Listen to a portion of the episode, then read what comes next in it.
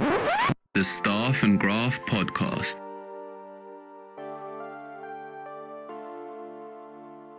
This is weird. My lock's been drilled, so I open the door and my steering wheel is missing.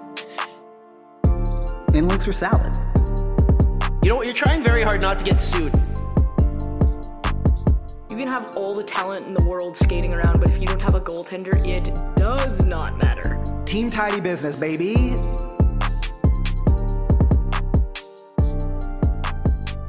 Welcome back to the Staff and Graph podcast. I am Mike Stevens, and sitting across from me, unfortunately virtually this week, is the future first female GM in NHL history, Rachel Dory. Rachel, how are you doing? I am alive. That's good. Yes, it's always always a good thing. Yeah, yeah. So Rachel's not feeling too great, and just out of an abundance of caution and the fact that you know she probably doesn't want to be moving around too much today, we're we're doing this over Zoom. So uh, it's it's well, we're gonna make do. Also, let's make it clear before we scare anyone. I do not have COVID. It's not COVID related. Yeah, yeah. Rachel does not have COVID. She's just feeling. It's, people like that's the thing. People, uh, I haven't gotten like I had a I had a cold. I think like a week ago, like a minor one, and I realized like that's the first time I think I've been sick since like February of twenty like of twenty twenty. Yeah. Like it's it's almost like social distancing and wearing a mask and washing your hands and doing all that kind of stuff. It prevents illnesses. No. that's crazy. Who would have thought? No way. Who would have thought? Um, speaking of wearing masks, uh, Tom Brady did not last night as he walked into the Super Bowl um, to conquer, I guess, his seventh ring. Uh, so it's a little it's a little rough. But Rachel, you had a great outcome from last night. You're not a Bucs fan or anything like that, No. but you're a fan of making money. Yes. And I think you made some some decent money last night after last night's Super Bowl. First of all, give me give me a rundown on how you thought of the game, the halftime performance. It's the real, you know, it, it was the talk of the town. Yeah. So the game itself, like, I'm obviously like I've made it quite clear I'm not a football fan, um, just because I think it's pretty barbaric. Um, but I'm I'm a huge uh, Patrick Mahomes fan. I'm a pretty big Tom Brady fan. Um, those are like two of my top three uh, favorite players, um, and I really I enjoy watching them just because I think um, they're really entertaining. But to me, like the game was garbage. Patrick Yeah, Mahomes' was a bad game. offensive line like literally didn't even show up in Tampa Bay. I that was sh- that was shocking. That was like they the chief the Chiefs haven't had a good line like a good O line normally, but like that was it, it was remarkable just how how they just didn't even exist. But like some of the throws he had to make like while on the run and like he Oh my God. he ran over a quarter mile um when he was like scrambling like some of the things when he's parallel to the ground and zipping a ball that almost resulted in a Mm-hmm. touchdown like you can see the talent level and then I mean I don't really know a ton about the officiating so like I can't comment on that It was bad. It was bad. It was bad. but like again you kind of learn like you just you don't bet against brady and so like in september when the season was starting i was talking to my stepdad because he's a massive patriots fan Yeah, my, my dad's a huge uh, a huge pa- like well he's a Belichick fan. yeah so which is i weird. said i'm like i think i'm gonna put money on the bucs to win the super bowl he's like nah they're gonna be good but they're not gonna be that good like i'm like whatever like it's worth it so i laid the money and uh it's apart from i feel like Bayern Munich doesn't really count because like they're clearly the best. But this is the second time this year that I've picked the winner. So I picked the Dodgers outright, and I picked the Bucs, and then I picked Bayern. But like again, that like literally doesn't count. It doesn't count. Um, but it Yeah. paid out well. Like it was like plus eleven forty two. So Whew. that was solid. So uh, thanks, Tom Brady. Um, you remain very nice to look at, and uh, mm-hmm. you also win me money. But please keep all of your other personal views to yourself. McDonald's is on you for the rest of the podcast now. Uh, I That's- could buy man, a lot of McDonald's with the money I won. you could buy a franchise probably. no, not that much, but yeah, I mean, um, and then the halftime performance. I mean, as a as a kid who was born in Scarborough, and I actually one of my friends is friends with the Weeknd. Um, like they went to school Mm-hmm. Yeah. Everyone kind of has it's like that that with Drake like everyone has like has a friend who is a friend with but them. he's like our Yeah, age, right? yeah. So it's like if you're if you're our age, you you either know someone who knows him or you know him yourself. If you if you were kind of grew up in Scarborough or like the Toronto area, like I remember going Hmm. to see him probably like five six years ago, and, and Yeah, just like playing in like random tap like bars and whatever, and now he's massive. And so I think it's really cool. Um, I thought his performance was great. I mean, created a damn meme, so like it can't be Yeah. can't be that bad. And I mean, I'm pretty excited. I'm gonna go. Um, like me and, and probably a few friends are we'll go see him uh, when he comes to town. Obviously, like Once those are Allowed. once concerts are legal. but yeah, I mean, I thought arguably the halftime show was the most entertaining part of the game for me. Yeah, I saw the Weeknd. Like, what's crazy is so her, the artist, her, H E R, Oh, that I guess, like uh, it's America the Beautiful. America the Beautiful. I saw her, like, which is also her name, but I, I saw her perform at Rebel nightclub like less than 14 months ago. Like, and now she's singing America the Beautiful at the Super Bowl. Like, that's crazy. I, I didn't even know who she was. I remember being there, like, I remember posting an Instagram story being like, I don't know who this is, but kind of like her songs kind of slap. And now she's like, and then so this is a weird story, but when I was 14, my 30 year old math tutor took me to OVO Fest. Uh, what? My 30 year old female math tutor took me to OVO Fest. Are we sure it wasn't a date? I, I, if it was, it was it was not a legal date. Um, and so it was like OVO Fest is like Drake, and this what? Yeah, again, when I was 14, I'm 20, that was 10 years ago, and one of the opening acts was The Weeknd, and this is only when he had just dropped his first like. I don't even think it was an album. I think it was just like a mixtape. But it's crazy to see his like he's a superstar now. Obviously, he's performing at the Super Bowl, but now he's like legitimately like a worldwide superstar. Blinding, blinding lights. I've heard that song in the la- like in the last two weeks, like with the marketing lead up to the Super Bowl, I've heard it like maybe a thousand times. It's it haunts my my dreams. But this is a hockey podcast, not a Super Bowl podcast. Um, congratulations to Tom Brady for Thomas you know Edward winning another. Patrick Brady, thank you, sir, for all of the money that you made me and all of the Yeah. money that you cost a lot of my friends.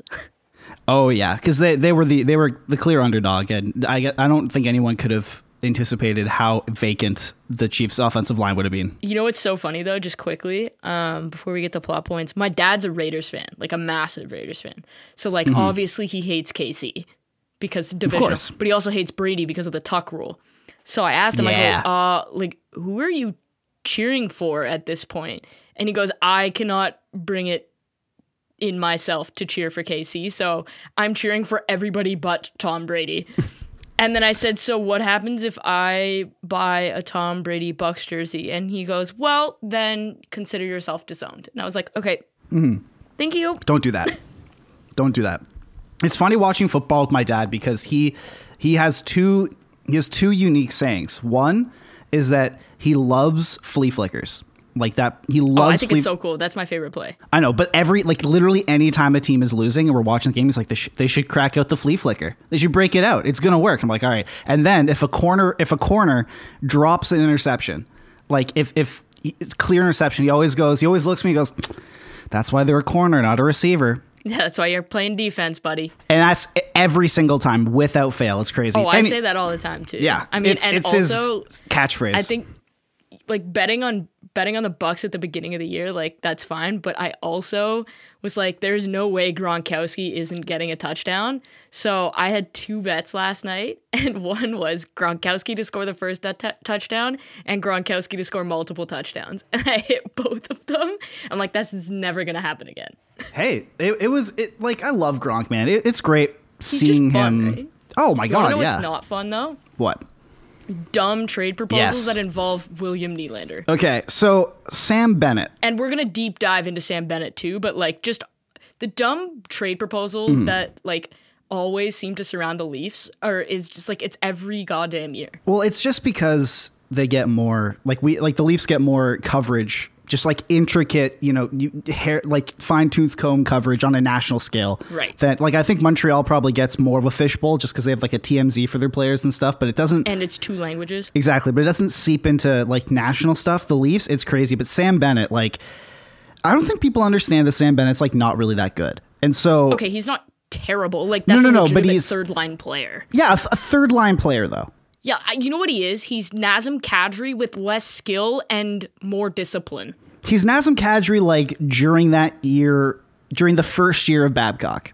That's what he is. Yeah, and I think there's also room for improvement for him. Like he hasn't really so he was drafted as a center, Yeah. and because Calgary's so deep, at center. He's been playing on the wing, so I really don't think he's playing where he's best suited. But we also don't even know if he can play center anymore because he hasn't played there in that mm-hmm. long. And the only way we're going to find out is if they actually play him there. which they aren't going to. They clearly don't like this player anymore. Like it, like it's a trade. You know, a trade's bound to happen. But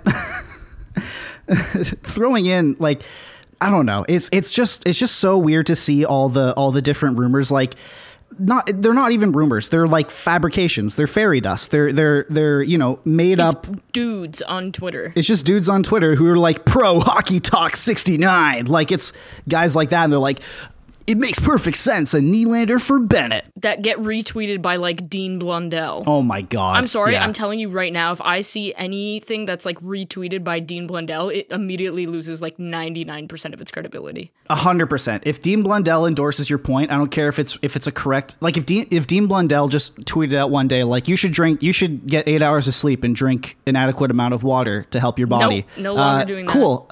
Uh, get uh, buy me a casket. I'm dying because because he is wrong. Um, no, yeah, it's it's yeah, but these Nylander, I did see the Nylander for Bennett one, and it was it was one guy just being like Nylander for Bennett, and I think he tagged like a TSN guy. It's like makes perfect sense. I I just quote tweeted. I was like, it make it makes perfect sense. It makes too much sense. like Patrick Bacon, who uh, is like a hockey data guy, basically did like a satirical tweet and talked about how like Bennett has 11 playoff goals and Nylander has five and doesn't have any fights. because he knew that people would latch on to it, but it's just so funny because if you know Patrick, you know like like this is the dumbest thing I've ever seen. Speaking of fights, by the way, I really want to. Uh, uh, this is this is going off the board a little bit, but it's it's and and we'll talk off camera about who this actually pertains to because I don't want to out them and, and flame them on the podcast. Okay. Um, but it's somewhat it's it's a, a, mut- a mutual person of scorn between you and I. Ah, well, nevertheless, I mean, I mean, there's there's many people like that, but it's uh, I'm grumpy today, so yeah, let's do it. I have a I have a screenshot of it because this account went private, and so that's you know that's a very uh, uh, bold thing to do. In, in that you know you, you you throw these hot takes out and then you go private. You know that that's that's definitely not cowardly at Oh all. Oh yeah, that's definitely um, something you should be doing. Wayne Simmonds, uh, he's out for six weeks approximately with a broken wrist. It's terrible. He, he broke his left wrist. Um, there's video of it. Yeah. Uh, he bro- on Saturday night. There's video of it. He's blocking a clearing attempt. It's rough. It's it's it's fluke, honestly. oh, it's fluke. It's terrible. Like he probably, I would say, if that's how it was broken, um, then it's probably like the scaphoid bone in the wrist, which is like yes. the mini mini bone. I watch a lot of chiropractor videos, and so I know all about the wrist and the ankle, like calca- like left side calcaneus, like scaphoid. It's all all that stuff. Okay, yeah. See, like I know a lot about the wrist because, like, as a gymnast, like the maintenance you have to do on your wrists is insane because, like, if you don't break your scaphoid as a gymnast, it's like a crowning achievement. Oh, I thought it was like I thought that would mean you're not trying hard enough. Uh, well, I mean, like I've dislocated my wrist so many times that Yeah. I could literally I could crack it to the point where like you could hear it on the mic. Like it's disgusting. So speaking of like so uh, speaking of fights and dumb takes in Toronto media land. So we get this one in and I only saw this through a screenshot because the guy's, you know, I think he went private. He probably blocked me at this point. I don't know. Hey, you know, this is all caps by the way. Mm. Hey, you know what's great? Punching your fist into someone's face, breaking it, and losing a guy who just scored two goals for you last night. Fighting is stupid. And so I tweeted just now because I just like I, I just couldn't let this one go. Normally, I see a dumb t- take on Twitter, and I'm just like, ah, I'm not gonna bite, you know, whatever. And but I, I tweeted like, oh yeah, for sure.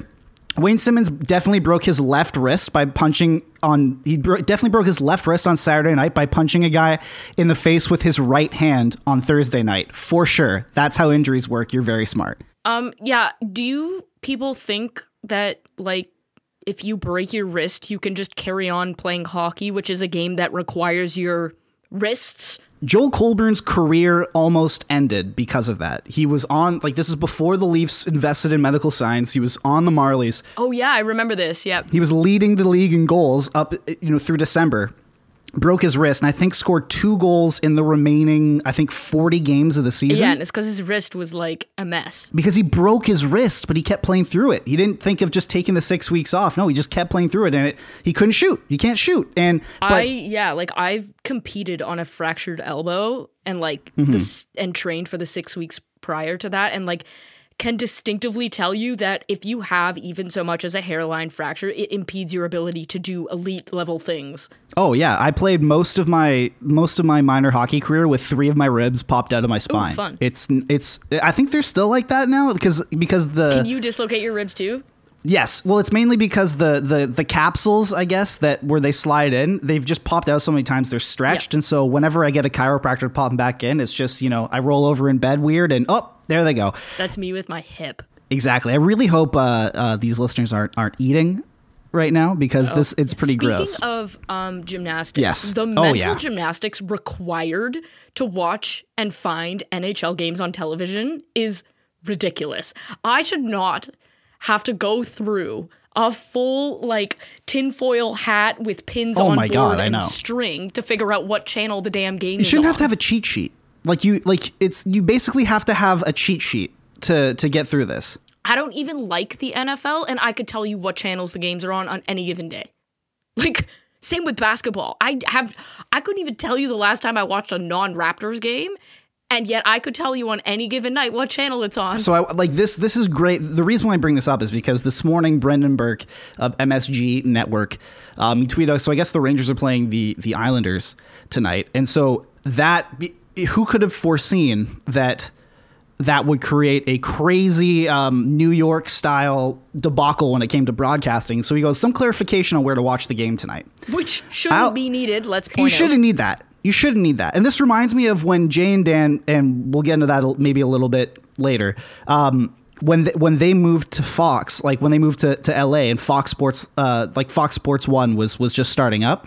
Do not even get me started on Jay and Dan right now. I know it, it. I'm furious about it. Okay, just, just Quick aside. to Okay, clarify yeah. for everyone, Mike and I are beside ourselves for many reasons Mm-hmm. about the things that uh, that company did that we will not name. You mean Bell? like I don't care. I'll, like whatever, man. They Bell Let's Talk, and then they fire. Anyway, we'll, yeah, like let's be clear, later. it wasn't people at TSN. No, no, Like, no. They are not at fault for this. Oh no no no no no. Um, but anyway, so clarification. So Brendan Berkey goes some clarification on where on where to watch the game tonight. This is Isles Rangers. Isles broadcasts on MSG Plus, so I guess Madison Square Garden Channel Plus. So that might be a specialty channel. I'm not sure. Like, do you get Yes, that on? Do you get that on a normal cable package? Probably not. I don't believe so. So then it's Rangers broadcasts on MSG. The national broadcast will be blacked out in the New York area, but will be on NBCSN for the rest of the country. So let's let me get this straight. This is New York. Uh, one of the biggest Metropolitan cities on Earth. the biggest metropolitan city area in um, uh, uh, North America. North but also, like when it comes to locally too, like it's not just a big media market, but local media market. New York Rangers and Islanders, like they draw big numbers. They're along with Buffalo. We're like that, and again, in, in the state of New York, New York Rangers are the most valuable NHL team right now. I have a suggestion. Maybe don't make it hard to watch the friggin' game. Exactly. But so, but when it comes to lo- like local TV ratings, because there are a lot of teams that you know you can grade really highly on a national audience, but like people who are watching the games in that city, the Isles and Rangers they they rank up top. Yeah. So it makes a lot of sense to a black out the games in those areas, and to then split the broadcasts between. MSG Network, which I think shows up on a regular cable package, I'm not sure, but then It does. It does. MSG is like Yeah, it's Madison Square Garden. Like it's it's uh, yeah, yeah, I know I know like it. It's, Yeah, it's like Sportsnet kind of thing. it's it's ba- it's like city TV, let's say, you know, like one of those, but like in, in the New York area, like it's it's normal. Yeah, like I had it when I lived in New Exactly. Jersey. Yeah, yeah. And then, uh, but then to put the Isles one on like MSG Plus, which is basically like putting it on Sportsnet 360, which not everyone has. Yes. But then to black out the national broadcast in the local area makes no sense.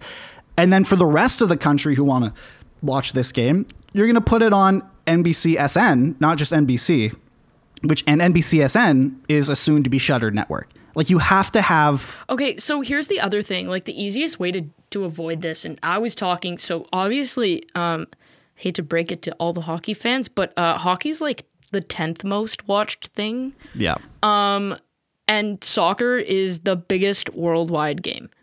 Um, I literally Bayern played in Qatar today in the Club World Cup, and without even looking anywhere, I knew where I could watch the game because it is that simple. All all the NHL has to do is say, and I know how TV rights deals. Thank you to everyone on Twitter who explained it to me, a sports business major, how this works. But you are a woman and woman brains. Um, what small. the NHL should do is you want to have your blackouts on television channels, that's Mm-hmm. fine. But make your flagship, which is NHL TV or like Game Center, blackout free. So if somebody buys Game Center, no matter where they have it, they can watch the game. Mm-hmm. Right? It's it's a very easy fix. Like for me, I have DAZN, Yeah, me too. Or DAZN, Just- however the hell you say it. I have it too, but for football. I can watch every single English Premier League game, Serie A game, um, like I believe La Liga. Like I could pretty much watch anything I want, all the Champions League games. Like I don't have to worry about anything. Um, and none of the like none of the big major games are blacked out. Mm-hmm. It's so simple and it's worldwide. Like it's it's literally dumb. But anyways, let's No, it's the uh, same. I have I have uh, I have DAZN, and I can watch any NFL game on Sundays. I can watch any NFL game in any market. It Oh, doesn't, yeah. and so it just and this this is a problem with It's just dumb. Like it's they're, they're the NBA like, has this problem too. Game Pass, or I think it's Game Pass, which is what's called with the NBA. They they have regional blackouts, but like it boggles my mind that you can live in Toronto, buy NHL TV or whatever you want to call it, NHL Rogers Game Center Live, whatever you want to call it, for two. You can shell out two hundred bucks for the full season pass, and it's it is like the marketing the the marketing like crux of that service is you can watch hockey anywhere at any time. So you can watch any game anywhere at any time. And if you live in Toronto and you buy that service, you spend 200 of your hard-earned dollars to get it. You can't watch Leafs games. You know what's crazy is the best marketing thing would just be if they added one more thing to it. Hockey anywhere, anytime, no blackouts. Yeah. Do you know how much money like do you know how much money the NHL would make off of that? It would be preposterous how much money they make. Like for me, so I know this because I've worked mm-hmm. behind the curtain, but the NHL has two types of game center accounts.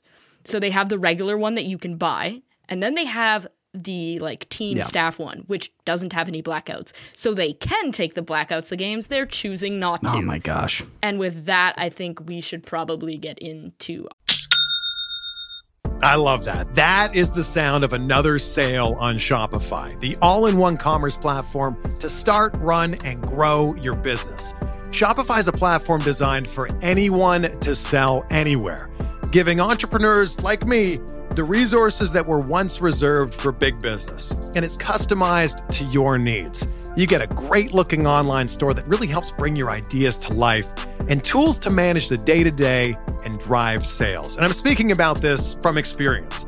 I'm really passionate about bass fishing. And a little over five years ago, I started an e commerce bass fishing brand with my best friend Aaron called Woo Tungsten. Actually, it's pronounced Woo Tungsten, W O O exclamation mark, because that's the sound you make when you catch a giant bass. And it was a no brainer to do this on Shopify because they've made it so easy every step of the way from creating product listings to making discount codes to managing shipments. In fact, if you want to see what an e commerce store looks like on Shopify, go to wootungsten.com and you can see. And it's no wonder that every 28 seconds, a small business owner makes their first sale on Shopify.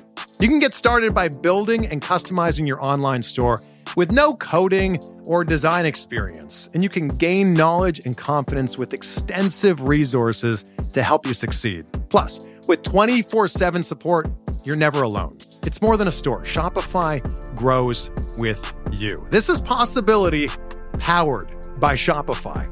Go to shopify.com slash bluewire, all lowercase, for a free 14-day trial, and you'll get access to Shopify's entire suite of features. Start selling on Shopify today, just like me, just like Woo Tungsten, by going to shopify.com slash bluewire right now. That's shopify.com slash bluewire. our deep dive. All right, Rachel. Sam Bennett, he wants to be traded. I think the Flames also want to trade him, even though they're they're playing coy here. They'll deny it, like you know, they'll deny it outright. But I think they don't really have a use for this player anymore. Let's let's try and find a trade for this guy because he need, he clearly needs a, a change of scenery. It's not working for him, but this is a former fourth overall pick. This is this is a highly touted guy who's supposed to be a big part of this team. He's got some sandpaper on him. Um, like you said, he's a good third line player now, but we don't know what he can blossom into. He's only 24. He's our age. Well, he's my age. You're you're 25 now. You're the elder statesman of the podcast. Or, Yeah, you're 25 next week. Shut yeah. up. Hey, I'm holding on to my youth as much as I can. Um, I'm, I, you know, Yo, my sister's 19 on Saturday. that's crazy. Man, good Yeah. for her. Tell her I said hi. Um, I will. Yeah, thank you. I appreciate that.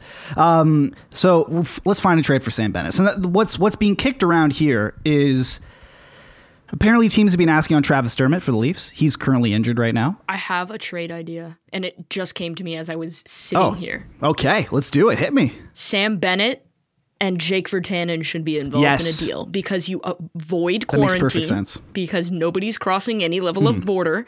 I believe they're playing each other, so just go switch dressing Yeah. rooms. Um, and quite frankly, I mean, to be fair, I think Sam Bennett is all he's the more valuable asset. Oh, there. absolutely. Um, so maybe the Canucks throw in a draft pick since they don't know how to draft anymore and they fired their scouting director. So I'm pretty sure would- they make the exact same amount of money too. they do. Um, and so for me, like I think both players obviously want a change of scenery. Um, I think there could be a fit there. I just think Vancouver would obviously have to add something. Yeah.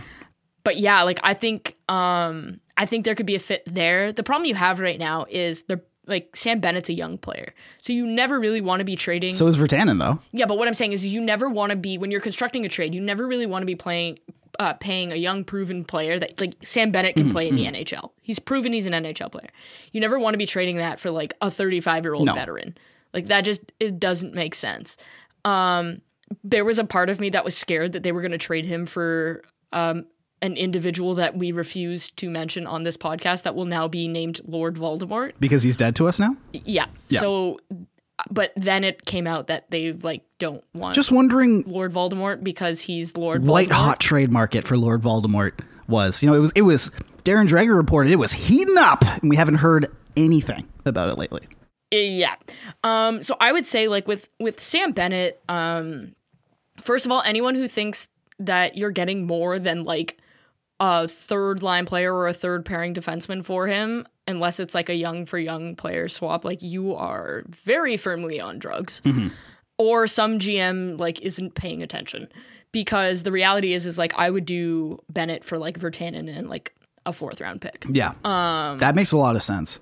Calgary has a logjam on the back end in terms of Mm-hmm. left-handed defensemen, so I don't think Travis Dermott is a fit. He's not. He's already going. He that would mean he'd be going from one team with a logjam of, of left-handed defensemen to another team that also has Yeah, one. Travis Dermott would probably flourish in like Ottawa because they have zero defensemen. I was gonna bring up Ottawa for Bennett because I think he would. I think that would give him a chance to be one of the guys. yeah, maybe it's like uh, Bennett for like Colin White, Bennett and for Colin White. Yeah, because they're they scratched Colin White. Colin White's fallen out of favor with DJ Smith or Erik Brannstrom, who doesn't DJ Smith doesn't seem to like, which would be unwise. I didn't want to bring that up because it just sounds so stupid. But hey, DJ Smith. All he doesn't seem to like him, so there has to be some kind of wiggle. It's we're basically trying to match up, you know, uh, youngsters who have fallen out of favor with different teams who could possibly appreciate them. And look, it this does happen with players. Like it, like I can uh, I can apply this to like even video games. Like I remember, you know, if I'm playing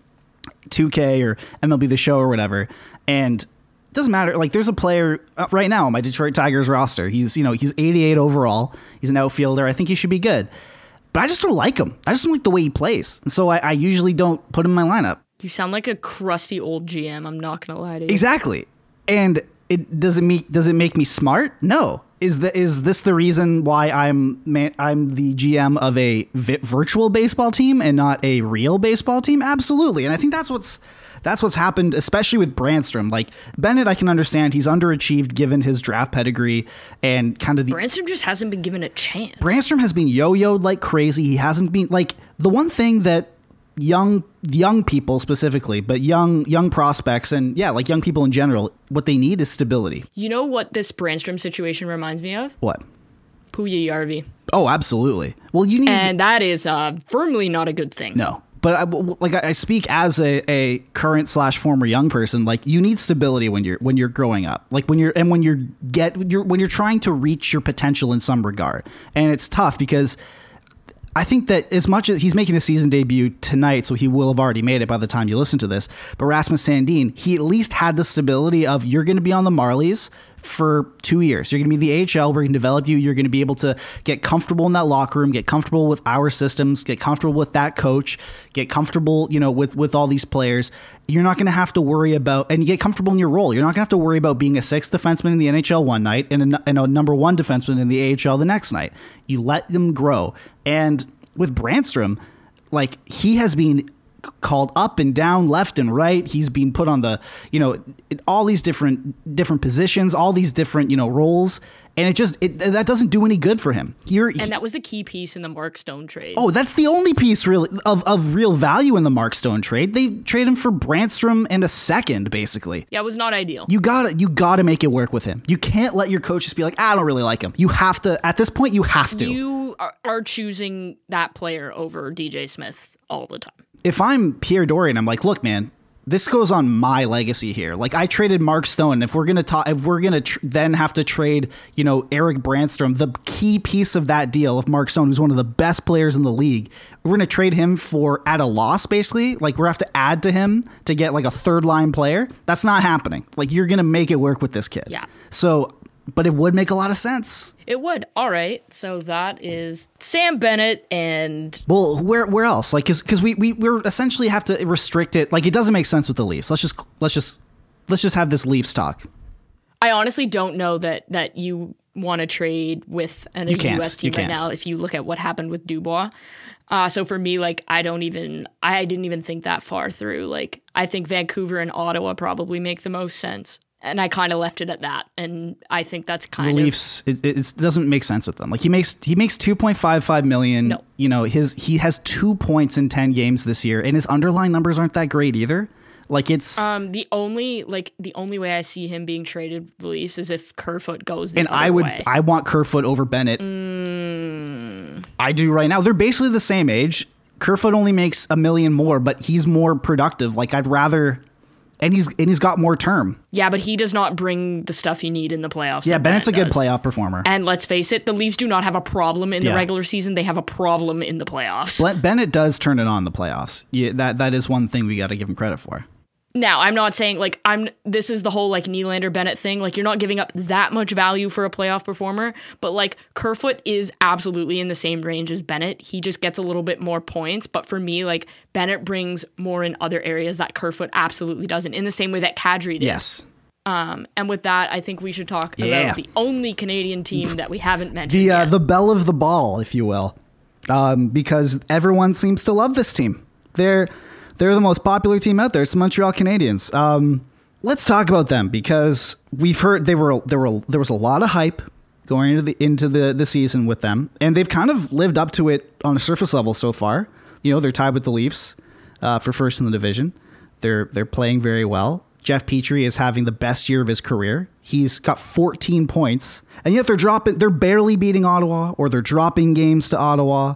This doesn't seem like a sustainable thing for this team. This the the Habs don't seem like a team that is built to be a long like is built to to weather the storm, if you will. Okay, yeah. So this, I had a question on Twitter. It was actually a conference room question, but I felt like it merited Talk on the big show. probably belongs on the on the flagship. Um, and then I had a thread about the Habs last week, and a lot of Habs fans got extremely angry at me, and some of them sent me threats, which was very fun Of course. and extremely rational and not at all unhinged. Um, and basically, go. What I'm going to read off here was going into the games against Ottawa. So this was prior to playing Ottawa, and we've kind of all come to the agreement that like Ottawa is going to be the punching bag, even though LOL they lost. Yeah, but Ottawa is un like unprecedentedly terrible. Okay, so going into their games against Ottawa, they had an unsustainably high PDO of like 104.6, which Which is crazy. That's crazy high. That's not a thing. Um, they have. I'm gonna read off some shooting percentages, and you tell me if you think they're sustainable. I will. Math is hard, but I'll give I'll give you my best shot. Jeff Petry, noted uh, defenseman, Mm-hmm. 30% shooting. Oh, that's sustainable for sure. He's gonna be able to keep Career that going. high or career shooting percentage of six. So Oh, he no, is this- shooting 500%. Yeah, Rachel, he'll he'll be able to sustain this for the rest of his career. 30%? percent Mm-hmm. Absolutely. Okay, Tomas Tatar, 22%. Nothing seems out of the ordinary to me there. Yeah, that's double his career. Mm-hmm. Tyler Toffoli, 21%. Also double his career, and he's shooting probably 85% against Vancouver. Exactly. We can't we we can't what's not factored in here is petty percentage, which adds just a crazy amount to that shooting percentage. I honestly like I think Tyler Toffoli is shooting like 6% against Yeah. teams not named Vancouver, which is far more realistic than the 22. I honestly think he can like for the rest of this season, I think he can sustain something close to that against Vancouver. Maybe not against the rest Uh, of the league. Mm-hmm. Josh Anderson, who notably scored one goal last year, is shooting 24%. yeah, uh, first of all, that's not sustainable. Second of all, isn't he injured already? Like he's on the injured reserve, I'm pretty sure. No, I think he's good. He had like a flu like symptom thing. They were scared it was COVID, but it wasn't. He's fine. He's back. Okay. Um, He's not going to keep that up. Nick Suzuki shooting 17%, and that is probably the most likely. And that's still crazy though. Yeah, like Nick Suzuki will probably have a career shooting percentage around 13. Mm-hmm. So like he'll regress a little bit. But like I want to point out the f- like how rare it is to have all of these players shooting this well at the same time and have Carey Price with a high danger percentage of 962 when the NHL average is in the 800s and Price's average is 814 in the last 3 seasons. look, it's just they look, the Habs are a good team. Like let's put that let's put that out there. They're, Oh, they're a top 2 team in the north and it is not up for discussion. Yeah, they're they're fantastic. They they are so much deeper than they were last year. Like Romanov has been great. Suzuki's taking that next step forward. Weber doesn't age. Petry's having a career year. Yes, he's shooting 500% above his normal shooting percentage, but you know, whatever. And yet like Carey Price is the main X factor here, and there is no way he can keep this up. Like there, it, I I don't, and you're gonna tell me, oh yeah, no, he can because he's got Jake Allen behind him and this and no, like there, it, it's just not possible. It's just not possible for this guy to to what'd you say it was eight eight oh eight was So the high Carey Price's high danger uh the average what's the average high danger in the NHL you it's said like mid 800s. yeah and he's what nine you said he was nine like 62, which is higher than a regular save Yeah. percentage in the NHL. normally high danger is like a good like 100 points lower than a normal what a normal save percentage would be Almost 200 points. yeah this is like Higher than a regular save percentage. Like the average NHL save percentage is 902. This is mean. This, mean, this means he is shots. he's goal like this means that every team that plays the Habs essentially gets goalied. Every team, and that's just and we know that from from watching from watching all of these other teams that have done this, but also watching the Leafs. Like the Habs, look.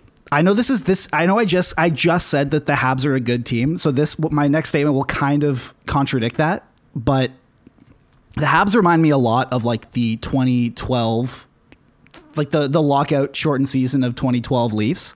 I think they're they're better, but in terms of like the luck, it's correct. Yes. Yes, like the, I think they are better. They actually have like good young players on that team and all that. But like this is a team that has a, a, a sky high PDO, a goaltender that's stopping not just everything that's thrown his way, but every like high danger chance is thrown his way, which is how you know that Which something's is not repeatable. Exactly. That's how you know when something's unsustainable is when uh, like when a goalie is robbing guys left and right and like robbing them. And you're like, "Okay, that's great, but like that's not sustainable."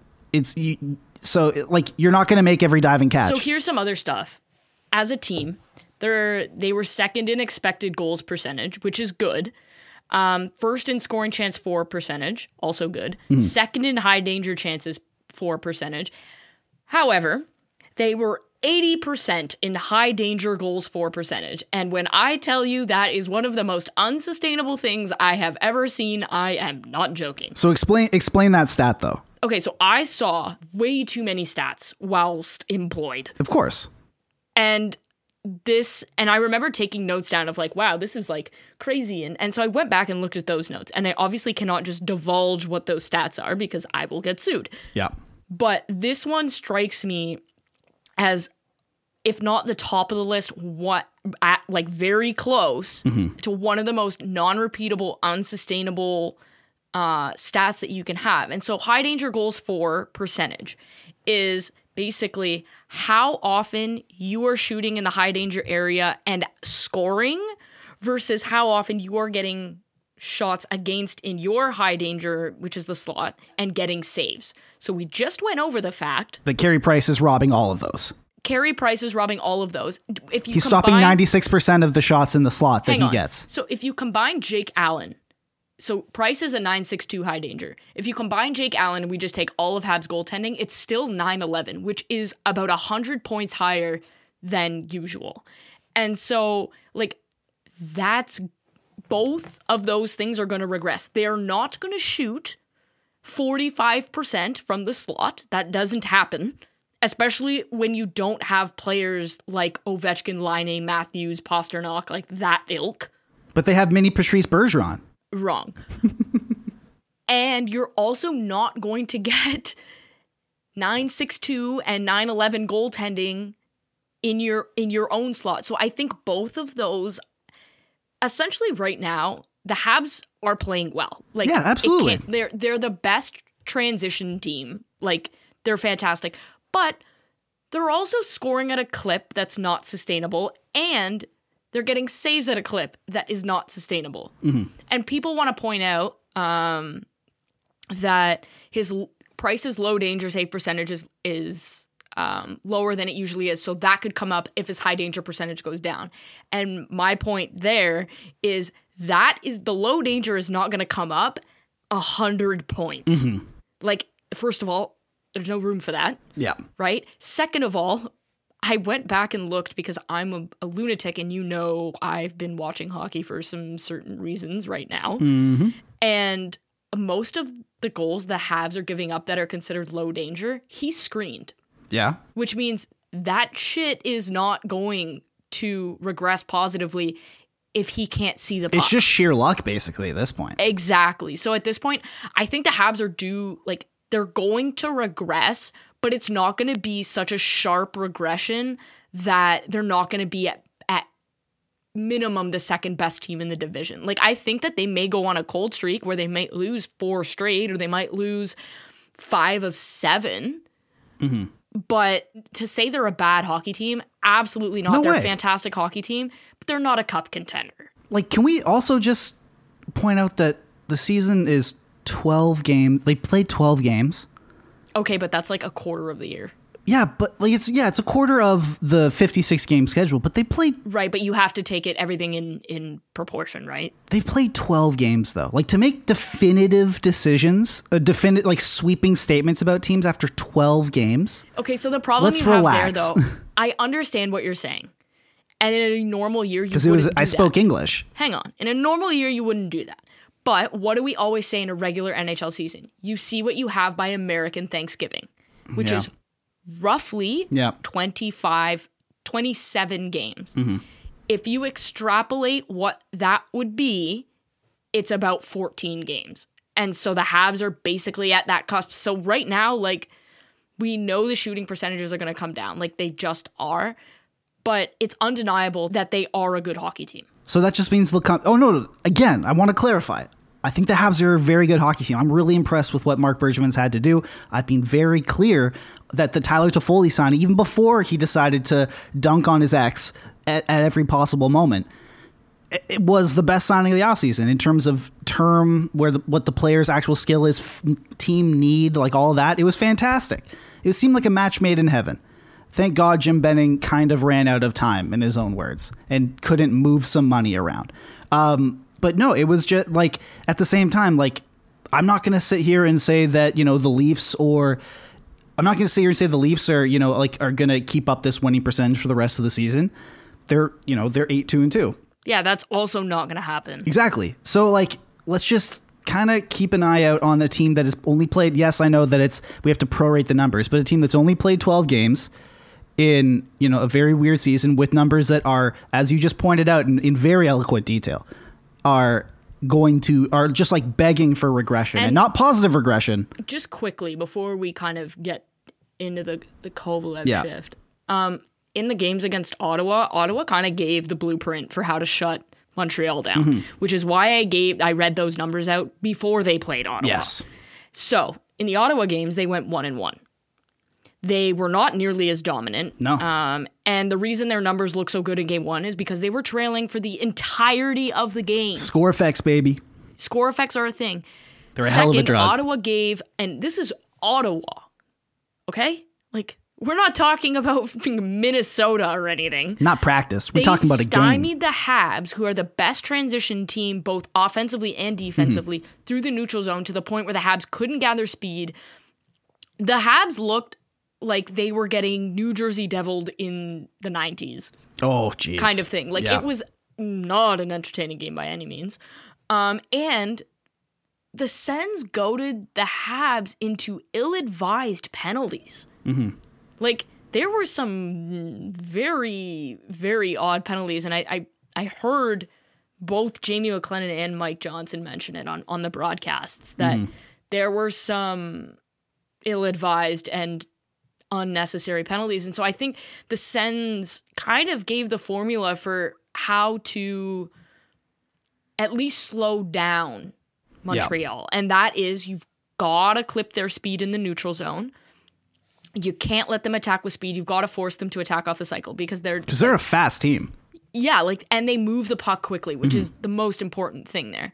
And if you can generate scoring chances, eventually that shooting percentage is going to regress. And I thought Ottawa did a fantastic job of getting the puck to the middle and and generating chances. And so Montreal is they might be able to generate their chances, but they're not going to score at that same clip. And Ottawa's goaltender decided to participate for the first time all mm-hmm. year. And so, like, there's a winning formula there. If you get half decent goaltending and you can, for lack of a better term, trap them in the neutral zone, you take away a lot of their strengths. And so, for me, I look at that and I go, okay, like, that's maybe how they will regress. Yeah. Um, But yeah, I think I still think that they're they're they're a top two team in the division, and I wouldn't be surprised if they end up inevitably because of Carey Price. Um, maybe in the playoffs, like they end up beating Toronto out, and, and they're one of the final four teams. Like I could see that. Um, but the timeline here suggests that these numbers are going to regress right along the time when the playoffs begin.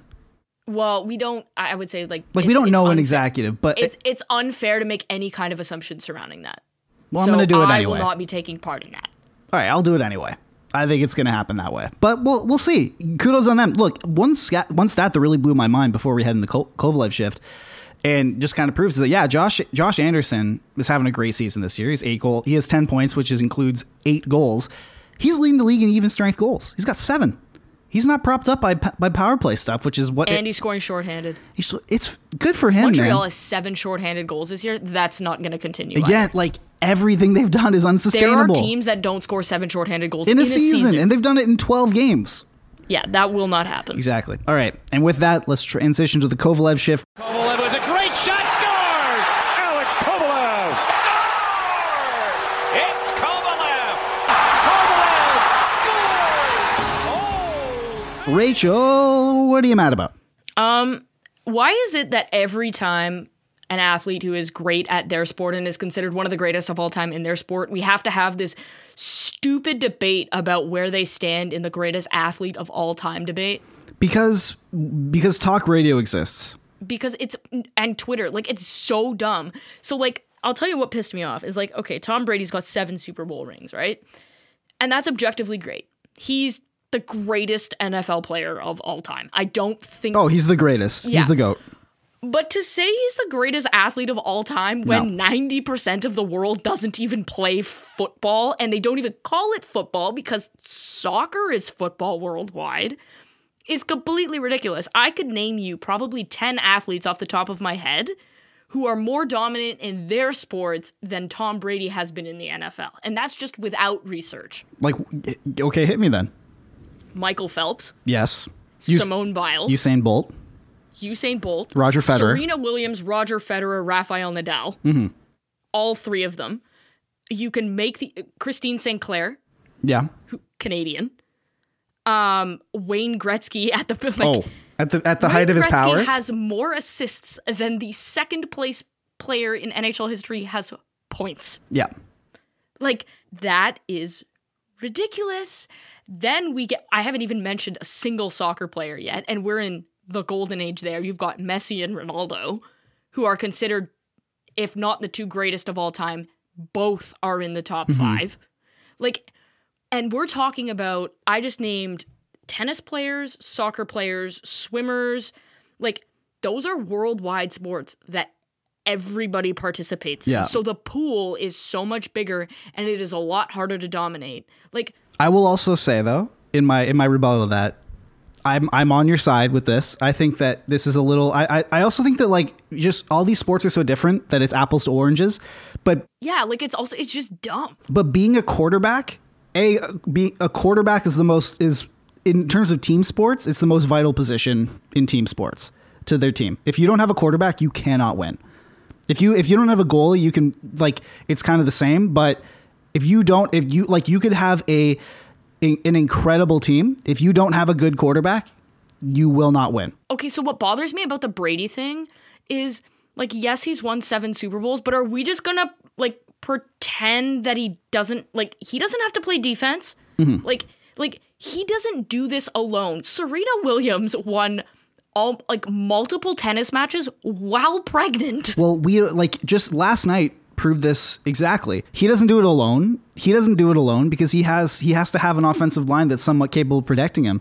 Patrick Mahomes. Because Patrick Mahomes was doing all manner of ridiculous nonsense, but he didn't have an offensive line, and you can't win. their O line lost him that game. The Chiefs absolutely should have beat the Bucs last night, but Exactly. they So didn't. I think that kind of helps the debate when when it's like you're looking at Michael Phelps, who Mm-hmm. like has more Olympic medals, Usain Bolt world records. I would like, say Michael Phelps is the most dominant. I would say Michael Phelps and Serena Williams, those two are probably the most dominant athletes of all time. Because Michael Phelps, I think them and, and I, I think you have to put Bolt in there yeah, like, but because they, he literally broke they are- a world record every time he decided to, to come and run. yeah, they like those three are like, like they are the sport. Like Michael think- Phelps is swimming. Usain Bolt is the hundred meter. Like, and, and I would say I Serena literally Williams. could not name you another sprinter other than Andre De Grasse, and that's because he's Canadian. I couldn't name you another. I, I couldn't name you another uh, uh, swimmer. Other like I could, like Penny Neither could I actually. Penny Oleksiak, Only that- because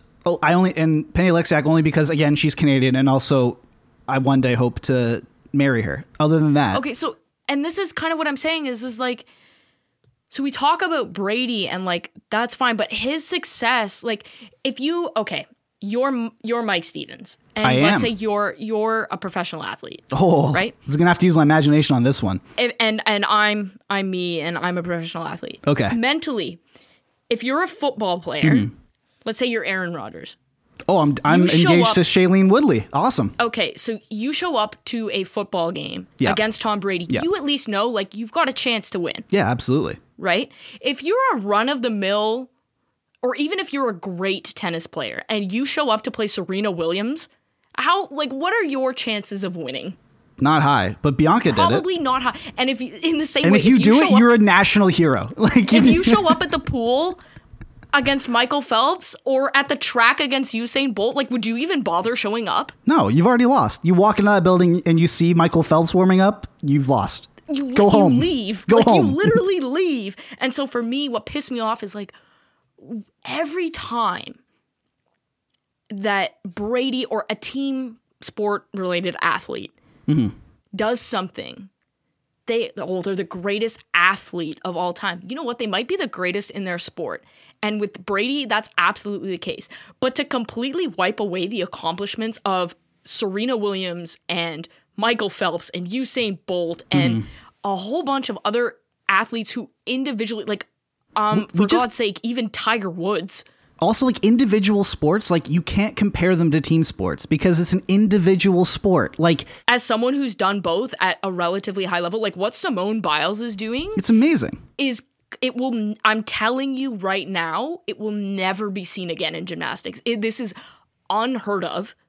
She's breaking every record there is. She's won every medal there is to win. And everybody knows psychologically when simone shows up if she decides she win she wants to win it's over for everybody else There is not an individual on this earth that would even come close to her when she's at her best. And I think the same can be said about Bolt, the same can be said about Phelps.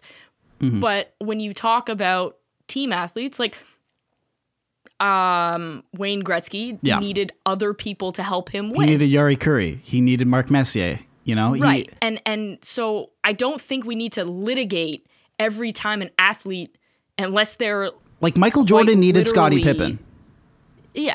I would say the closest, like LeBron James, is one of the greatest athletes ever because he's never had the help that Michael Jordan did. Right. But he's also still not even remotely close to the same level as some of those Exactly. individual athletes. Bec- but also, like you can't. I just think it's a fool's errand to compare individual sports when it comes in, when it comes to this debate and team sports because Yeah, it's mat- not the same It's thing. built into the argument that oh yeah, but you know he had that team had a great defense, so it's not all him. Blah blah blah. Like you can't. You just can't argue. It's apples and oranges. You can't do it. Right. And so for me, like I, I just I think it's exceedingly dumb. And I think a lot of times um the women get forgotten. Like even when I was reading through Twitter, like people were forgetting about Serena Williams. And I'm like, um, h- how? Yeah. Like I understand obviously Phelps and Bolt, but forgetting Serena Williams and to a lesser degree Simone Biles, like we're talking about world record holders here Yeah. like educate yourself and with that i am i am done because i'm gonna go and probably do more homework and I work I'm gonna make some homemade meatballs tonight. That's what I'm doing. But before sounds fun. before we, we log off, I wanted to give a quick um uh, uh, I wanted to make mention of this, and I know we're we're running out of time, but over the weekend, right before the Super Bowl, um, one of my favorite journalists, podcasters, just any media person uh, passed away from cancer. Chris Wesseling of uh, NFL.com. Um, he was he the Around the NFL podcast, in my opinion, is the best sports podcast out there. Um, they have something incredibly special, and he was on that that podcast for you know I think it's ten years, seven, no, ten years now. Um, and it's just he was 46. He his infant son he leaves behind his infant son uh, Link, um, and that was and he had already beaten cancer before. And then, uh, so it was kind of wavering whether or not um, they'd be able to have kids. And then it was such a joyous thing that it happened that he was able to do that. And then it came back, and unfortunately, uh, he lost that battle. Um, look, I when I when I'm going through tough times, like some people turn to you know shows. So I turn to podcasts. Podcasts are something that I listen to, you know, just to kind of get my mind off things. And the Around the NFL podcast is one that that I listen to um, every single day. It's it's incredible, um, and I think and it's all because of the friendship and the bond that those four hosts have. And it this news that he passed away from cancer just shattered me to my core. Um, so I just wanted to wanted to give a shout out to him. He's 46 years old, way too young. Fuck cancer in every which way possible. Um, and yeah, if you can, if you're listening, go and read some of his old stuff. He's amazing. He's a hero of mine. He, I never met him, but he's a broadcasting and journalistic hero of mine. And I just wanted to to make note of that on the platform that we have. all right and with that we will be back on friday morning Yes, ma'am. You can find the podcast on iTunes, Spotify, any podcatcher you can possibly think of.